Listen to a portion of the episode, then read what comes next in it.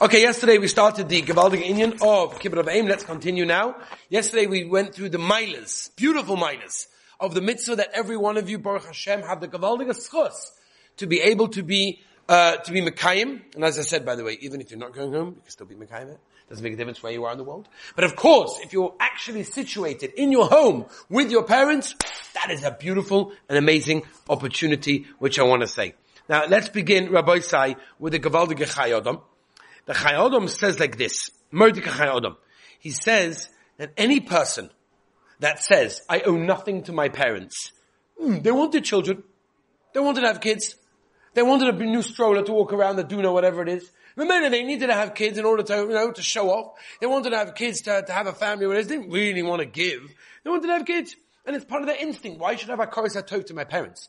Why should I have gratitude to my parents, HaKoros HaToiv, if the Lemaisa was part of what, it's a natural intuition of a parent is to have children. It's not like they want to have children to give. Ooh, I want to give. Let's have children. No, you get married, you naturally have children. So why should I have HaKoros HaToiv? Zuk the Heilige Chayei Adam. That person will eventually say, I should have HaKoros HaToiv to Rebbe Nishton. I should thank Hashem. I should be appreciative for what Hashem gave me. Kosh Bocha wants to create me. He wants to create me. I shouldn't have an HaKoros HaToiv to him. So the Chayei Adam, something that we explained yesterday, very important. I'm not sure if he said this as explicitly and now, and if it did, then it's Chazor, and if it didn't say, then listen to it now. The Chenoch writes in Hilchos Kibbud Av v'Em, on the mitzvah of Kibbud Av v'Em, that the mitzvah of Kibbud Av v'Em is a derech, it's a vehicle to get to Kibbud of the Ribbono Shel Olam. Therefore, the Chayei Adam is telling us that if a person basically rejects the kindness and the chesed that he got from his parents, will eventually reject all the chesed that the Ribbono Shel Olam does for him. There's a Mokim Kodesh, Reb Shima Ba'echai and Parshas Yisroi. The Zohar says that a person should honor his parents in the same way, the Zohar, that he honors the Ribbono Shel Olam. Why? Because the Gemara tells us in Tainis, we all know, there are three partners in making every person, three shutfim. There's a mother, a father, and the Ribbono Shel Olam. So just like you respect your parents of the Zohar, you also have to respect the Ribbono Shel Olam for that way. That's an amazing, amazing thing, right? If we would know, let's say it would be possible, let's say, K'veyachol, to serve Hashem. Let's say you'd be able to serve Hashem. Hashem would, K'veyachol, be able to come down, and you could serve the Ribbono Shel Olam. Can you imagine what you would pay, what you would do, in order to be able to serve the Ribbono Shel Olam personally? Amazing. So Chazal, the Ribbono Shel Olam takes it that when you serve your parents, when you makhabad your parents, when you honor your parents, it is as if you have honored him. And that is an amazing, amazing thing. The Gemara tells us as well that if you want to bring mazel into your home or make your house into a Mokim Kodesh like a Beis HaMikdash, it's through the children.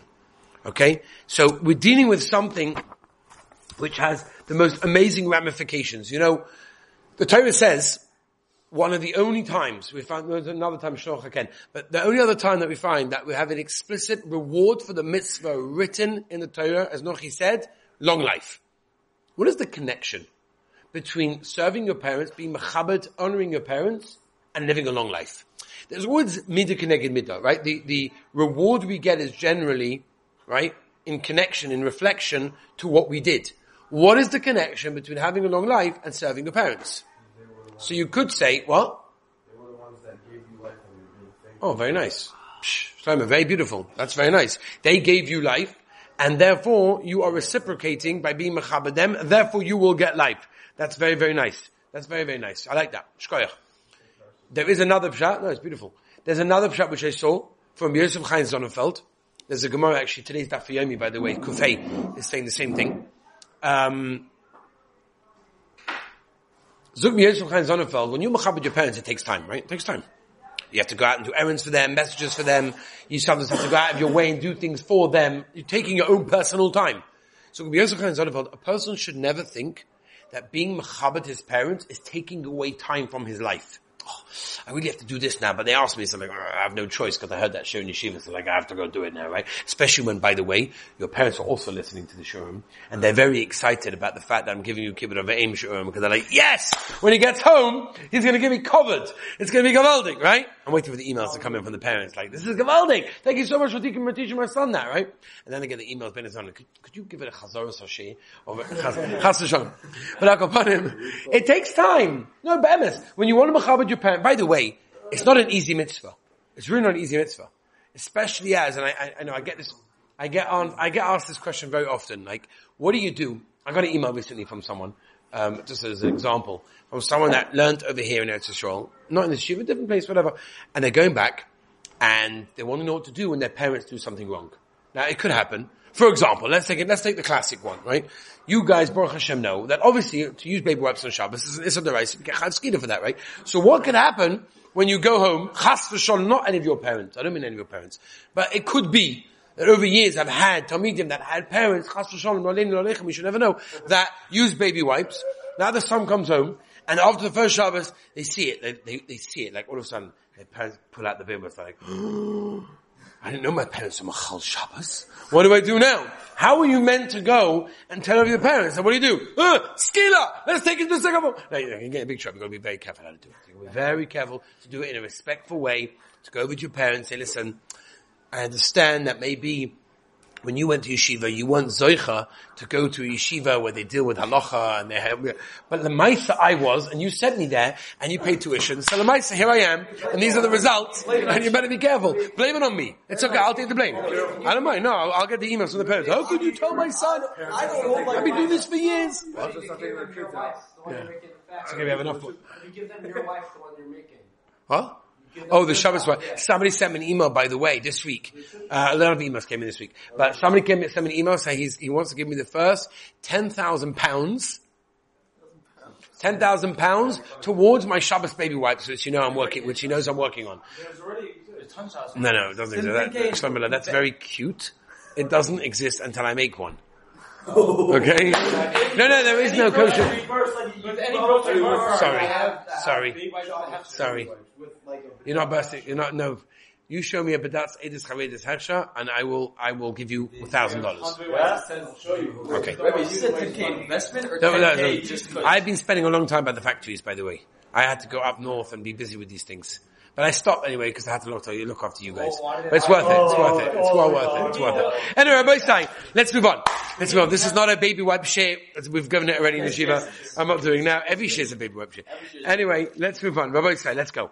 So again, Yosef Chaim Sonnenfeld is saying that the mitzvah requires time, and just like time takes away from what you may want to do, you get a Hilchos Yomim. Why? Because you get paid back. Chazal tell us, by the way, that the Gemara Mufurish and Yevamos, Daf Kuf Hey, tells us that when you do chesed, you get the time back. You get extra long life, because doing chesed never takes away from your own personal time that you sent down into this world. Now, yesterday, and just now, we went through a couple of milers, beautiful milers of Kibbud Av v'Em. I would like to give you now, on the other side of the coin, which is not so geshmak, but I'll give it to you anyway. And that is, on the other side of the coin, if you're not machabed your parents, and if you're mezalzel in Kibbud Av v'Em, and you don't do what you're supposed to do, which again, Hashem is going to get to some of the halachas of what you are or are not meant to do in certain situations, the oynish, the punishment for someone that's over on it, is a terrible punishment. There's the Sefer Charedim, in Mitzvah Sasei Pei Aleph, where he brings down the oynish of someone that's over, Rachmanas Zon caused tremendous, terrible gzeiris to come on him. It causes, Rashi, by the way, brings a mechilta in Shemois Chof Yebes that says if a person not machabed his parents, it causes his life to be decreased. Just like you get a Hilchos Yomim, a long life, if you have Kibbud Av v'Em, Rachmana Litzlan Laleinu, a person could decrease his time on this world as well. And the Sefer Chassidim brings a Shin Mem Beis that the oynish is Godel L'Olam Haba. So we're dealing with something which is terrible. And not only that, there's a riff and the rosh in the 8th perek in Masechtas Yoma that say it's one of the things that are ma'akev es hatshuva. Now, by the way, that's very dangerous. Because anything that any avera you do, be'etzem, you could do tshuva. And if you do tshuva, You get a full kapara. Okay, if you do tshuva out of Avad, the Gemara says in Rosh Hashanah, those averos turn into Gewaldige Inyan, whatever. So the Rambam brings us, and this is not a Rambam, this is the Riff and the Rosh, but there's a Rambam in Hilchos Tshuva that says there are certain things that are ma'akev es tshuva, right? Meaning they prevent a person from doing tshuva, right? One of the reasons sometimes is because you don't realize what you did wrong, and therefore you don't ever get to do tshuva on it. You'll never do tshuva on something you don't think you ever did something wrong on. One of the things we've mentioned, we mention it always by Shoverim in the weeks of Shemois, is looking at something osa. Histaklos b'noshim. Looking at things you shouldn't be doing, shouldn't be looking at, is one of the things that generally people don't do tshuva on it. Why? Because they don't feel they're doing something wrong. If chas v'shalom a person touches a girl, he knows he did something wrong. He may have been a yitzhara, but he knows he did something wrong. Looking at a woman, looking at her, looking at something that you shouldn't have looked at, okay, maybe, but Maisa wasn't so bad. Nowadays, 2022, what do you want from me, Rabbi? Have a yitzhara, this, that, and the other. Sometimes we don't think we do something wrong. And Mele says to Rambam, a person will never do tshuva, because we're going to do something wrong.